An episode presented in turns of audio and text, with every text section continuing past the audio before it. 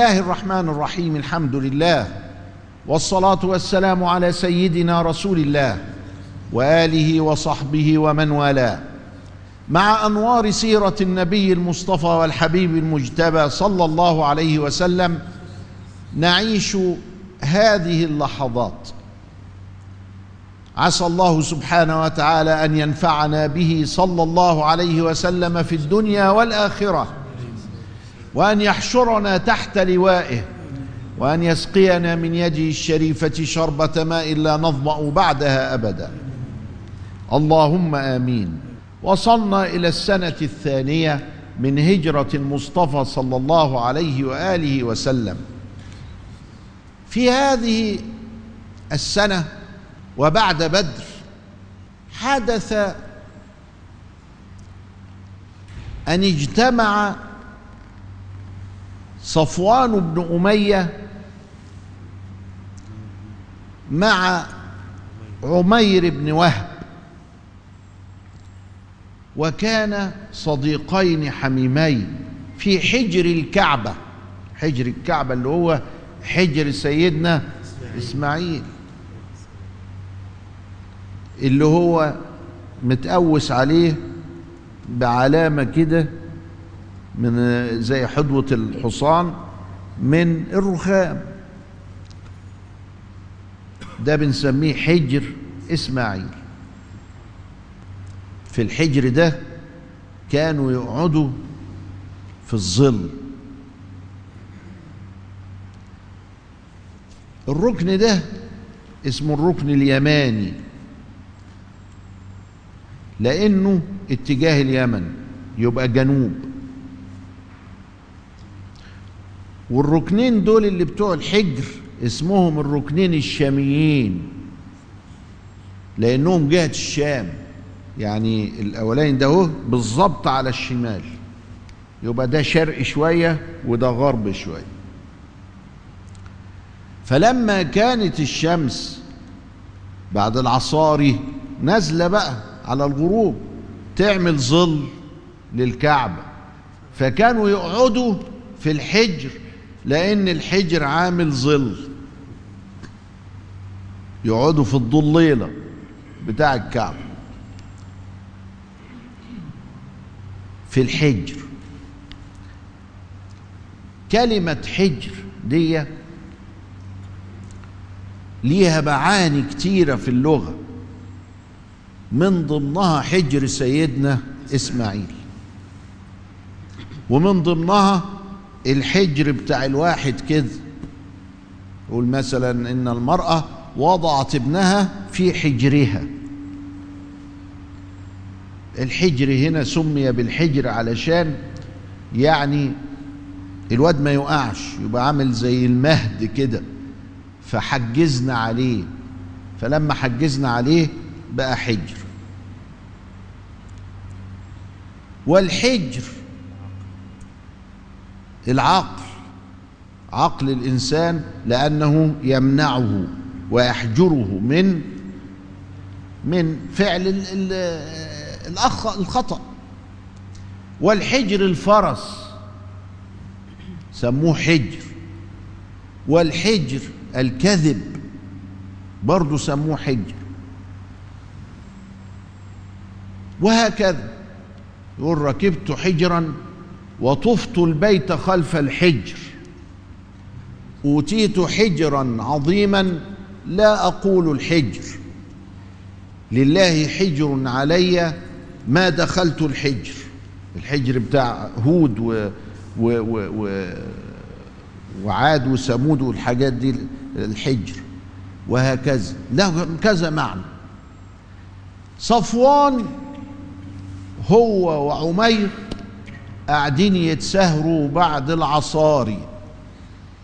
جايب كلمة بعد العصاري منين؟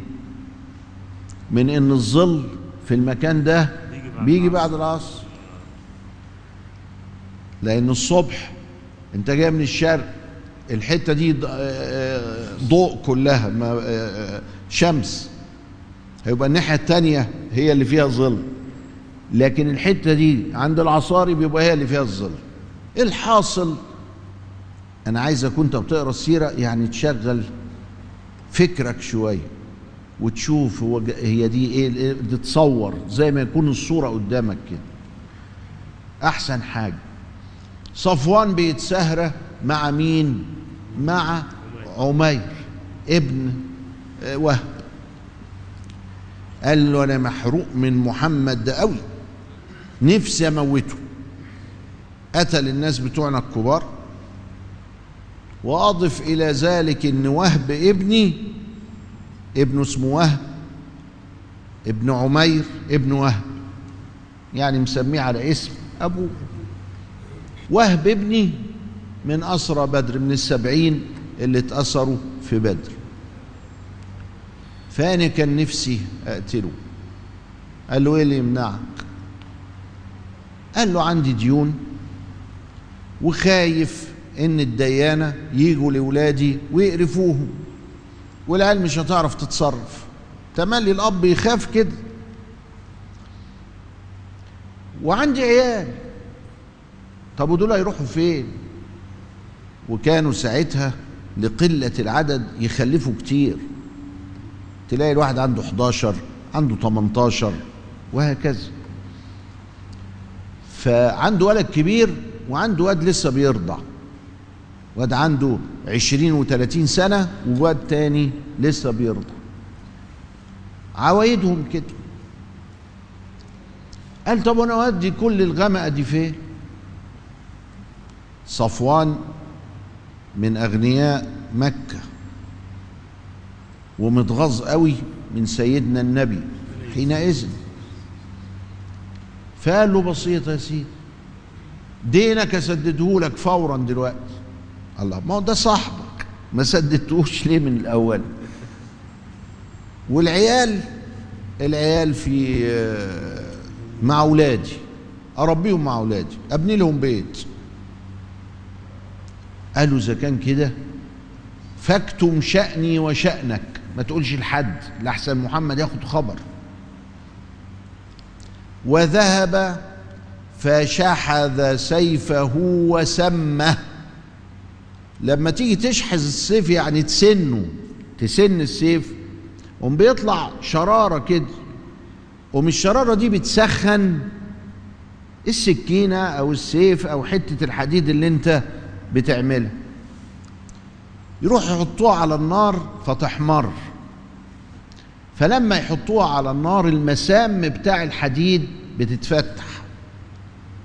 مجهزين هم سم يغمسوا فيه الحديد ويطشوه في السم ده. السم ده كانوا بيجيبوه من الحيات. الحية فيها غدة في السم هم يجيبوه منها. من بعض النباتات البرية السامة اللي عرفوا إنها سامة. فعرفوا خلاص إن الحتة دي سامة هم ما يرعوش فيها ما يودوش فيها الغنم لأن الغنم لما تأكل تموت يعرفوا ان دي سم والبني آدمين لو كلت من ال- ال- الحاجة السامة دي زي عش الغراب. عش الغراب فيه منه سام. فكانوا يعصروه ويحطوه على السم بتاع الثعبان على السم بتاع كذا إلى آخره ويشربوه الإيه؟ السيف. طب لما شربوه السيف السيف ده يعمل إيه؟ يعني مش بيعور ده بيموت. حتى لو كان الإنسان إيه ما فيهش إلا تعويرة كده. يعني لو اتخبط واحد في وشه كده السم يسري في الدم هي خبطة بسيطة ممكن تتعالج. آه هي ممكن تتعالج لكن ده هيموت. هيموت. ما همش عارفين إن الله سبحانه وتعالى قد عصمه من الناس. صلى الله عليه وسلم. ما همش عارفين إيه اللي حصل في بدر. نقول بقية الاتفاق بعد الفاصل.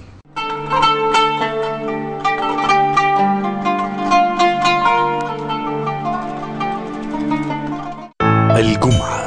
24 أغسطس. هنا العاصمة على الهواء مباشرة. نتابع الأحداث لحظة بلحظة. هنا العاصمة فقط على سي بي سي هذا العام الثاني من آمنت بالله. نحرص على أن نسمع أن نبحث عن نقاط الأزمة أردنا أن نقترب من الشباب. لنتعرف عليهم أكثر. الخطاب الديني يحتاج إلى تصحيح مسار وتعديل من داخل. إحنا مش هنغير هويتنا ودولتنا القبطية وأنا شخصيا أؤمن بأن السلام عليهم لا إشكال فيه بل ينبغي أن يكون. يبقى لكل مصدق إن الدين ده من عند الله ما ينفعش يصدق إن الدين ده جاي لنوع أو لون واحد منهم هذا يجعلني أعيد مرة أخرى الاعتذار لكل الشباب من داخل بيت الخطاب الإسلامي. أنا وأنا صغيرة كان دايما بيتهموني إن أنا كافرة. عشان برسم. اللي أنا برسمه ده حرام. ليه ديننا طول الوقت حتى هذه الفرق والمذاهب تجتمع على أن لا إله إلا الله محمد رسول الله؟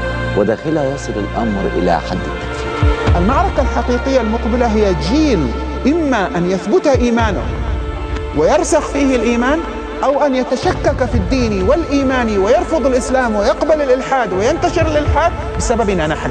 خيري رمضان والحبيب علي الجفري. في الجزء الثاني من آمنت بالله فقط على سي بي سي الأحد والثلاثاء الساعة السادسة مساء على قناة سي بي سي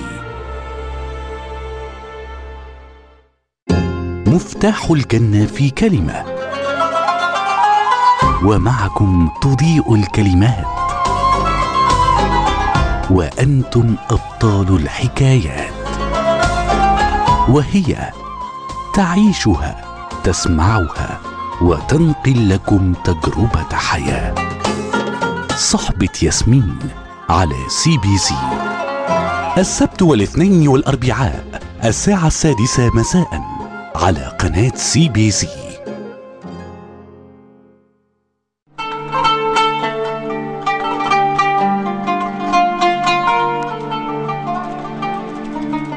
بسم الله الرحمن الرحيم. الحمد لله والصلاة والسلام على سيدنا رسول الله. سيدنا النبي في بدر. جاءه أحدهم وقد قطعت يده. فوضعها وتفل عليها فردت كما كانت. معجزة ما هو النبي؟ يعني الحاجات دي كيف تكفرون وأنا فيكم؟ ما ليل نهار قاعدين في الموال ده. نزيف راح والاتصال حصل وكده. الراجل ده ظل يعيش إلى عهد عثمان اللي هو اتقطعت إيده ده. واحد بيقاتل بالسيف السيف اتكسر وتعب من القتال. فجه قال له يا رسول الله اديني سيف تاني. قال له أجيب لك منين سيف تاني؟ إحنا إحنا عندنا سيوف ولا سلاح ولا كذا. خد العكاز ده حتة حطبة كده. قال له توكلنا على الله. شوف شوف الإيمان شوف التصديق شوف ال- ال- العلاقة بينه وبين الرسول. وراح يحارب بالحطبة فإذ بها صارت سيفا. قاتل مع رسول الله به بقية حياته. دي معجزة. معجزة معناها إنها مش مش هينفع تتكرر كده. لكن ده من تأييد الله لرسوله ما هو لازم لازم الراجل ده يعمل حاجة في الكون. بالله عليك. الراجل اللي الحطبة بقت سيف في إيده. بالله عليك. هيكفر؟ هيعرف يكفر؟ طيب افرض إن هو جاله الشيطان قال له يا أخي ما تكفر يا أخي. مش هيكفر. مش هيعرف يكفر أصلا. صفوان ابن أمية تواعد مع عمير ابن وهب في ظل الكعبة في حجر إسماعيل على اغتيال النبي صلى الله عليه وسلم فشحذ صف عمير سيفه وسمه. ده مصمم. بس يطول النبي كده بس. أنا مش عايز حاجة أنا عايز خبطة بس. مش ضروري يعني يقتلوا بيه بقى هو يتقتل بقى من من السم ده. فجاء سيدنا عمر ابن الخطاب واقف يتكلم مع بعضهم شاف ده من بعيد. عارف هو عمير بن وهب من أشد أعداء رسول الله. قال ما جاء بهذا الكلب هنا؟ سيدنا عمر شديد وطويل زي ما قلنا كان طويل 2 متر و80 وأحول عينيه حول واصلع كانش في راسه شعر. حاجة مخيفة يعني بصراحة كده تشوق يعني. حاجة مخيفة سيدنا عمر. ربنا عطاله بسطة في الجسم وقوة كمان مش يعني ضخم كده بترهدل لا وكان رضي الله تعالى عنه إذا ركب الفرس خط برجليه في الأرض من طوله. قوة بقى. أهو كان عندنا من النوع ده ابن معدي كرب كان عندنا من النوع ده قيس بن سعد بن عبادة. كان عندنا من النوع ده مجموعة كده. لكن سيدنا عمر كان مشهور. تعرفوا على طول. دخل للرسول بسرعة. آه يعني مش يتصرف من دماغه. لا. قال له يا رسول الله عمير بن وهب جاي. قال له هاتهولي. يا حبيبي يا رسول الله. هاتهولي. وعارف كل حاجة. ربنا كشف ليه الكون كده. ما هو هيعمل إيه بقى في الناس دي؟ فذهب عمر. متغاظ عمر. فأخذه فلببه على يده. لببه على يده يعني مسكه من الحزام كده وراح شايله على إيده. عمير وهو متشال كده قال له عمت صباحا يا عمر. عمت صباحا يا عمر. قال له لا صبحك الله بالخير. وراح داخل بيه على رسول الله وهو على إيده. قال له أرسله يا عمر. يعني اذا في فرق ما بين سيدنا وبين أكابر الصحابة. عمر ده ولي. ده كان إن كان فيكم محدثون فعمر. ها؟ من كبار الأولياء. من كبار المرضي عنهم يعني ده حاجة كبيرة قوي. بس برضه مش زي سيدنا. ها؟ سيدنا حاجة تانية قال له أرسله يا عمر. أنت بعلقه لي فوق كده أرسله عمر. نزله. أنا. قال له اقعد اقعد هنا. عمير معلق السيف في رقبته. ما هو زي إيه؟ عملية انتحارية. يروح يقتل النبي يقتلوه وخلاص. بس هو يبقى شاف بتاع. وبعدين ولاده والديون أهي اتسددت صفوان هيسددها عملية انتحارية. زي العيال الإرهابيين لما بيقولوا لهم اعملوا كده روح اقتل طب ما تقتل نفسك انت. طب يا صفوان ما تروح انت. انت واخد بالك؟ المهم الحاصل. قال له اقعد يا عمير انت إيه اللي جابك. قال أنا جاي علشان ابني عندكم وكنت عايز إنك تفرج عنه قال له لما ابنك عندنا عمير بتت... الواحد لما بيجي يعني في مكرمة زي دي وسيب لي ابني وكذا إلى آخره بيتوشح بالسيف كده على استعداد البتاع؟ قال له يا رسول الله يعني السيف حماية بس من الطريق وكده. قال له يا عمير اصدقني. قال له والله ما فيش إلا كده. أنا جاي علشان وهب ابني عندكم. قال له آه. يعني كأنك يا عمير ما جلستش في ظل الكعبة يوم كذا أنت وصفوان بن أمية. وبعدين قلت أنا عايز أقتل محمد. فصفوان قال لك وإيه اللي يمنع؟ فأنت قلت له عليا دين لفلان وعلان وعلشان عيالي ما أناش عارف هيروحوا فين من بعدي. فصفوان تحمل الدين وقال لك العيال بتوعك جنب العيال بتوعي. وبعدين انت رحت شحست السلاح بتاعك وسميته بالسم الفلاني. ما حصلش ده يا عمير؟ قال له نعم. والله ما كان أحد معنا. والله إنا كنا لنكذبك وأنت تنبئنا بخبر السماء. فوالله إني أشهد أن لا إله إلا الله وأنك رسول الله. عمير أسلم. الأبدع من كده بقى. هو مش ممكن يكون بيقول كده نفاقا. وعلشان يتخلص من الموقف ويكون حد أخبر النبي ولا كذا ولا بتاع. مثلا الأبدع من كده إن النبي عرف صدقه. اللي يعرف القلوب مين؟ الله. فالنبي قال للناس اللي واقفة بعيد كده تعالوا يا أولاد. علموا أخاكم القرآن والصلاة وفقهوه في دينه. طب وانت إيش عرفك يا محمد إن الراجل ده صادق؟ الله. إذا سيدنا النبي ده مؤيد من عند الله. ربنا هو اللي قال له. ما خيبتش المره ما خيبتش أي مره إن هو يعرف الصدق كده في ده الراجل ده مؤيد في حركاته وسكناته. وأعطوا له ابنه ردوا عليه وهب من الأسر حاضر. خدوه.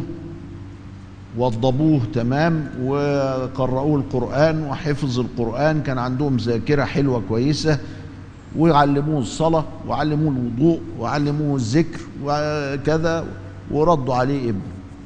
والسلام عليكم وعليكم السلام. يعني ما قالوش لازم تقعد عندنا. ورجع إلى مكة. واحد رجع لصفوان بسرعة. قال له يا صفوان الحق. ده عمير أسلم. قال يا نهار أسود عمير أسلم إزاي؟ يا خبر أسود إزاي أسلم إزاي؟ والله لا أنفعه في شيء قط.